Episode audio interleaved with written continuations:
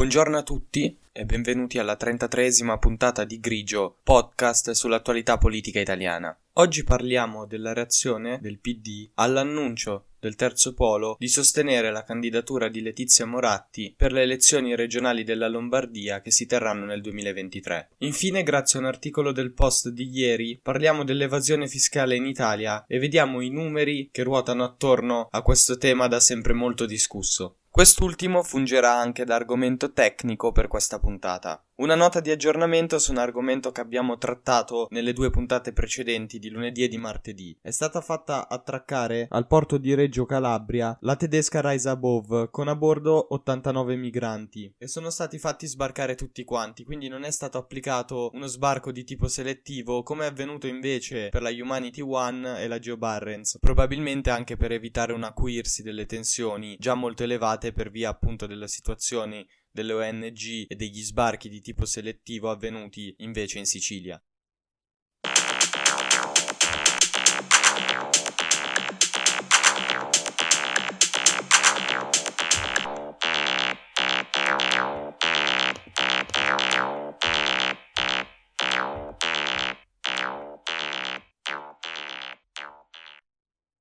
Se vi ricordate, in alcune delle puntate precedenti avevamo parlato di un'ipotesi di alleanza tra PD e Terzo Polo per le elezioni regionali del 2023 in Lombardia. Dopo l'annuncio di ieri da parte di Letizia Moratti di candidarsi alle regionali sostenuta dal Terzo Polo, questa ipotesi sembra essere sempre più lontana.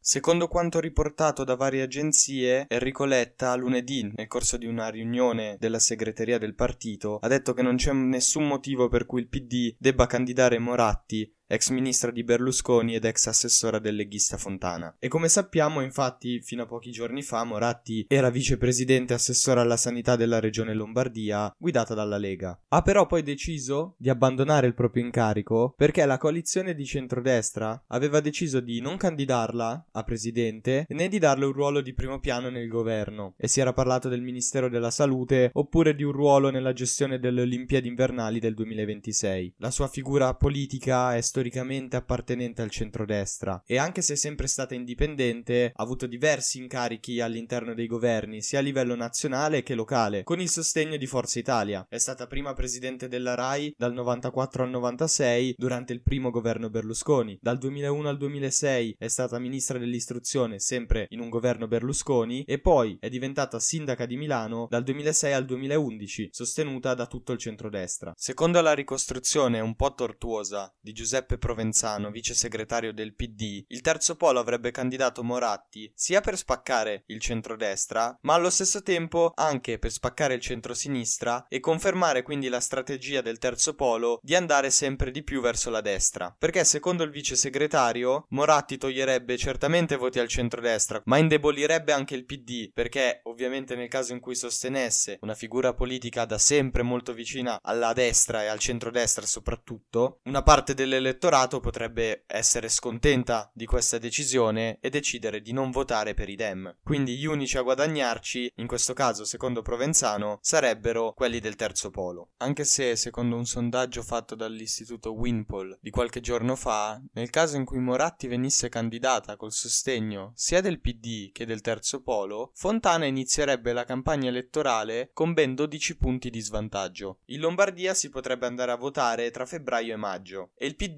deve organizzare delle primarie di coalizione per scegliere il candidato, o comunque vorrebbe fare questo, e inizialmente voleva allargare la partecipazione anche al Terzo Polo. Ovviamente questa ipotesi al momento sembra alquanto irrealizzabile e impossibile. Inoltre il PD, come sappiamo, nei prossimi mesi deve anche affrontare la questione del nuovo segretario e quindi della nuova linea politica che intende seguire. In teoria le primarie del PD sono convocate per il 12 marzo, ma Letta, che ha detto che non si ricandiderà, dice che sarebbe utile anticiparle anche per fare in modo di arrivare alle elezioni in Lombardia con una leadership, con una struttura del partito nazionale più solida. Ovviamente in questo momento non c'è alcuna certezza sul nome che il PD a questo punto deciderà di proporre alle elezioni in Lombardia. Si era parlato di Carlo Cottarelli, che però attualmente vede le sue quote scendere perché lui aveva detto che avrebbe accettato la sua candidatura soltanto se ci fosse stata un'alleanza con Azione Italia Viva. Si è poi parlato del sindaco di Milano Beppe Sala, che però avrebbe già rifiutato. C'è poi Giuliano Pisapia, ex sindaco di Milano, che al momento però ha diversi dubbi. Gli altri nomi papabili per il PD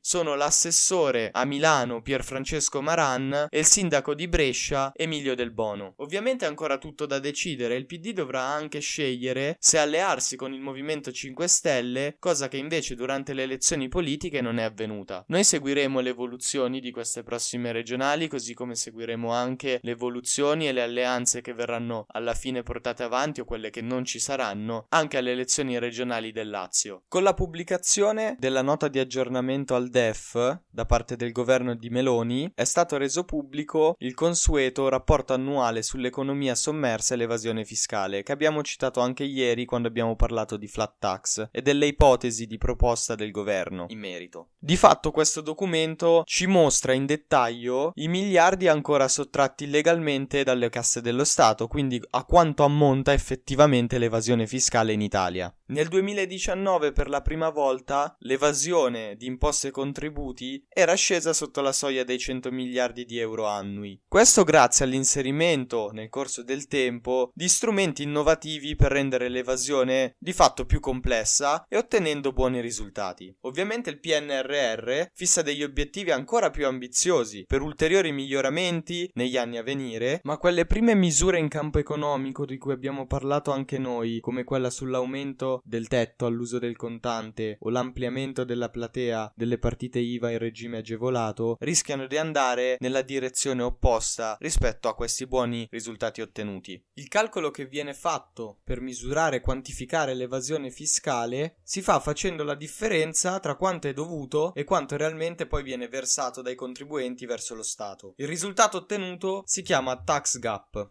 Quindi gli ultimi dati disponibili, e sono quelli mostrati poi nel rapporto allegato alla Nadef di cui abbiamo parlato prima, fanno riferimento appunto al 2019, quando questo tax gap è stato pari a 99,2 miliardi di euro, quindi sotto la soglia dei 100 miliardi. Precisamente 86,5 sono le imposte evase, come ad esempio l'IRPEF, l'IVA, l'IRES, l'IRAP, mentre 12,7 sono contributi non pagati, una serie di pagamenti che servono per finanziare le pensioni, le prestazioni assistenziali come la malattia, la maternità e così via. In totale si è assegnato un meno 3% rispetto all'anno precedente. In realtà il totale evaso è in riduzione da anni. Rispetto al 2015 il gettito mancante totale nel 2019 si è ridotto di 6,9 miliardi di euro. E nota ancora più positiva la propensione all'evasione, ossia la percentuale di imposte evase sul totale di quelle dovute, si è molto ridotta. Inoltre è una riduzione generalizzata su quasi tutte le imposte. Si è ridotto quindi il tax gap dell'IVA, dell'IRES e dell'IRAP. Un'altra contrazione importante è avvenuta nell'evasione del canone Rai, dopo che nel 2016 il governo di Matteo Renzi lo inserì in bolletta. La propensione all'evasione scese subito dal 36% del 2015 al 9,9% del 2016. C'è da fare un discorso un po' diverso per l'IRPEF, un'imposta sul reddito delle persone fisiche, e in cui era stata già iniziata una ipotesi di riforma da parte del governo Draghi che poi era stata definitivamente abbandonata, ed è l'imposta più evasa in Italia. Ha un gettito mancante di 32,2 miliardi di euro nel 2019. Sostanzialmente allo Stato manca il 68,3% dell'IRPEF dovuta dagli autonomi e dalle imprese, mentre quella dovuta per il lavoro dipendente irregolare incide soltanto per il 2,8%.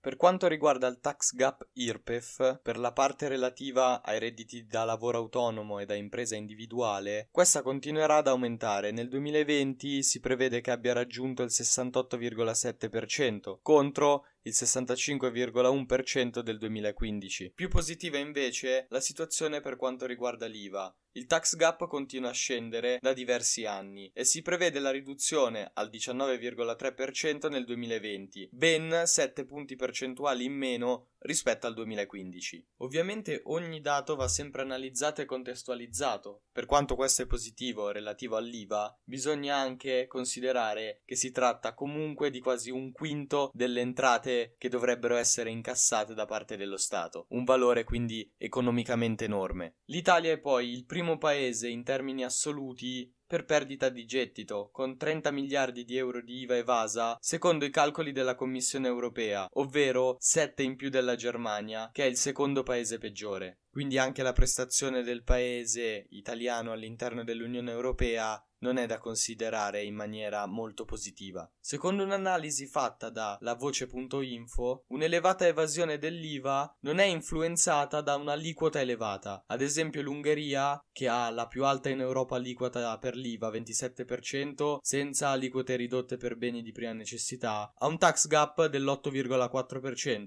che è inferiore alla media europea. All'interno del rapporto annuale della Commissione Europea sull'evasione dell'IVA vengono suggerite una serie di variabili che possono influire sull'andamento di questo tax gap. Sono legate alla gestione dell'amministrazione fiscale, alla congiuntura economica del momento, alla struttura economica e istituzionale del paese e che riguardano anche quelle transazioni che comportano un maggiore rischio di frode fiscale, per esempio le importazioni che sono un po' più facili da nascondere al fisco. Più è efficiente il lavoro di un'amministrazione fiscale, maggiore sarà la quota dell'IVA incassata dallo Stato. Inoltre è importante anche la digitalizzazione dei processi per la riscossione delle imposte. E anche l'andamento dell'economia incide sul livello di evasione fiscale. Un aumento del PIL o dei consumi tende a ridurre il tax gap, mentre un'alta disoccupazione tende ad aumentarlo. Vanno considerate anche delle variabili strutturali.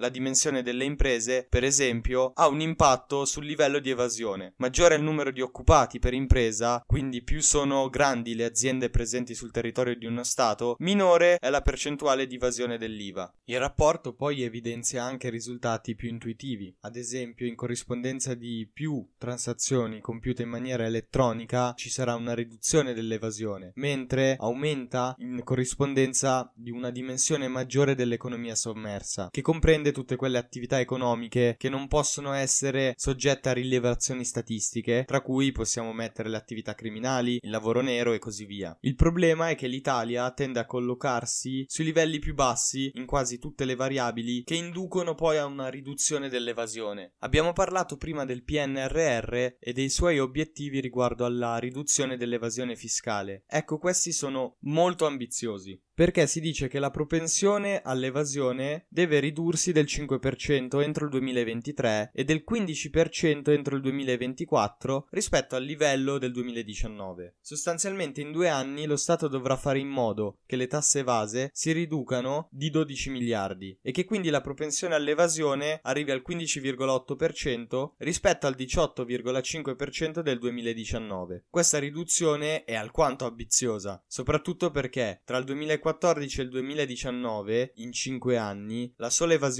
fiscale, il valore che non tiene conto di quella contributiva, ossia dei contributi evasi e non pagati, si è ridotta proprio di quasi 12 miliardi. Il fatto è che questo risultato ora bisogna ottenerlo nei prossimi 2 anni. Sono stati inseriti 2 strumenti su larga scala che hanno avuto un ottimo funzionamento per ridurre l'evasione dell'IVA. Sono lo split payment, che è un complicato meccanismo, ma in poche parole fa pagare direttamente l'IVA allo Stato quando gli acquisti o le transazioni riguardano la pubblica amministrazione. E poi è stata introdotta la fatturazione elettronica. Il fatto è che, come quasi sempre succede, più si ottengono buoni risultati, più è difficile ottenerne di ulteriori, perché bisogna passare a strumenti sempre più complessi che però daranno ovviamente risultati marginalmente migliori. Fino adesso abbiamo parlato della riduzione del tax gap, quindi tutto ciò che riguarda operazioni e strategie preventive che riducano strutturalmente le imposte evase. Sono invece operazioni di accertamento e controlli sui redditi quelle condotte dalle agenzie delle entrate, quindi è un'operazione che avviene dopo. Il recupero annuale in questo caso è più sostanzioso, però è imprevedibile essendo appunto condotto a posteriori.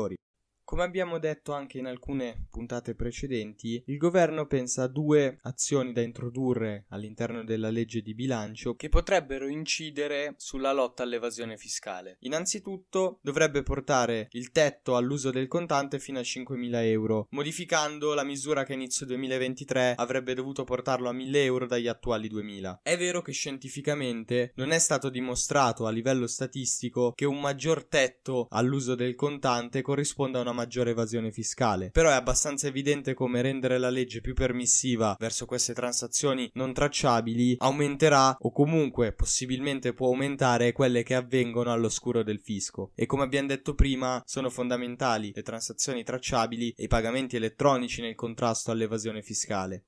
L'altra idea che potrebbe incidere nella lotta all'evasione fiscale portata avanti dal governo è quella di una flat tax al 15% per i lavoratori autonomi con redditi fino a 85.000 euro. Attualmente questa flat tax è prevista per i redditi fino a 65.000 euro. Si sta discutendo ancora di quanto alzare questa soglia, perché dipenderà anche dalle risorse che il governo riuscirà a trovare, perché l'ambizione del governo sarebbe quella di alzare questo limite addirittura fino a 100.000 euro di reddito per le partite IVA, a cui imporre questa tassazione agevolata con aliquota al 15%. Secondo Alessandro Santoro, presidente della commissione di esperti che ogni anno redige il rapporto sull'evasione fiscale, l'IRPEF più evasa è proprio quella degli autonomi e delle piccole imprese, che spesso cosa fanno? Sottodichiarano i loro redditi per riuscire a rientrare nel regime di tassazione agevolata. Per questo alzare questa soglia fino a 85.000 euro o anche di più rischia di aumentare la platea di evasori fiscali, che quindi scelgono di nascondere qualche fattura piuttosto di rientrare nel regime agevolato.